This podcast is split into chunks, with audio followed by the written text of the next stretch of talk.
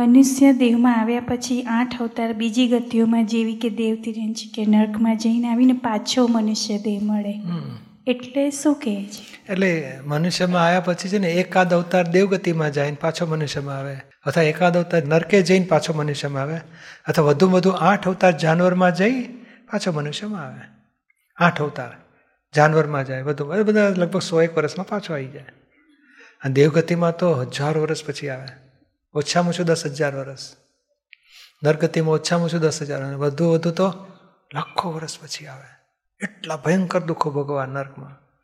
ભયંકર સુખો ભોગવાના દેવ પણ ભૌતિક સુખો. પણ એ પુણ્ય બાંધ્યું હોય તો ભોગવીને પાછું આવવું પડે. આવશે પાછો મનુષ્ય મનમાં ક્ષમા આવે. મનુષ્ય એક જ જગ્યા આવી છે મનુષ્ય ગતિ. કે આથી કર્મ ન બંધાય અને મોક્ષ થાય તે મનુષ્ય ગતિમાં થઈ શકે. બોલો, દેવોને પણ દુર્લભ એવું મનુષ્યપણું કહેવાય છે.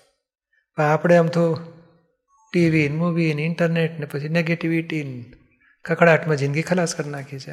એથી એક મનુષ્યપણાનું એક કલાકમાં તો બોલો આત્મજ્ઞાન પ્રગટ થઈ જાય દાદા ભગવાન પાસે. કેટલો કિંમતી કલાક કહેવાય. એટલે મનુષ્યપણું છે, કર્મ ન બંધાય, એ પુરુષાર્થ મનુષ્યપણામાં છે. આપણી પાસે ન બંધાય એવો રસ્તો મળી ગયો છે.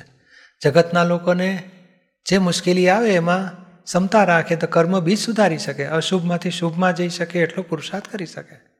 મનુષ્યપણામ બાકી ત્રણેય ગતિમાં પુરુષાર્થ નથી. જાનવર ગતિ, નર ગતિ દેવગતિ મનુષ્ય ગતિમાં પુરુષાર્થ છે. અવળો કે સવળો? અને શુદ્ધનો એ પુરુષાર્થ કરી શકે, રિયલ પુરુષાર્થ. મોક્ષે કર્મ ન બંધાય. એવો મોક્ષે જવાય. એટલે મનુષ્ય ગતિમાં રહીને લાઈક પુણ્ય કર્મ ટાઈપ કશું કરે તો શું નેક્સ્ટ એટલે મનુષ્ય કર્મ જ આવે કે ના? એ કેવું બાંધ્યું છે પુણ્ય? કાં તો મનુષ્યમાં આવે કાં તો દેવગતિમાં જાય.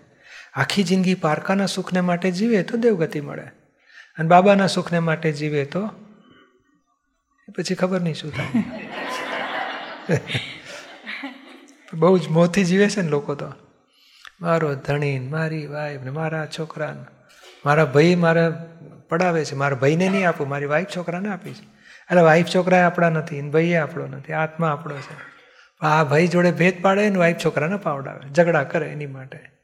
કરમ બાંધે અવડાવે ખરેખર કેમ કરીને કરમ છૂટે એ જ લક્ષ્ય રાખવાનું છે. મનુષ્યપણામાં આવ્યા કર્મ ન બંધાય એવી આપણી પાસે પુરુષાર્થ છે. તો આ શું આજે ગયા ભાવનો હિસાબ પૂરા કરવા માટે જીવન છે? બોલો, ભાઈને દસ મળ્યું, મને પાંચ મળ્યું, પેલાને બીજા ભાઈને ત્રણ મળ્યું, તો હિસાબ પ્રમાણે મળે છે. તો કે ના, મને આમ મળવું છે ને હું આમ કરી નાખું ને મારો કાકો આવો છે ને, મારો ભાણિયો આવો છે ને, શું કકડાટ કરો છે? સમાધાનપૂર્વક ઉકેલ લાવો, આપણો મોક્ષનો રસ્તો કરો.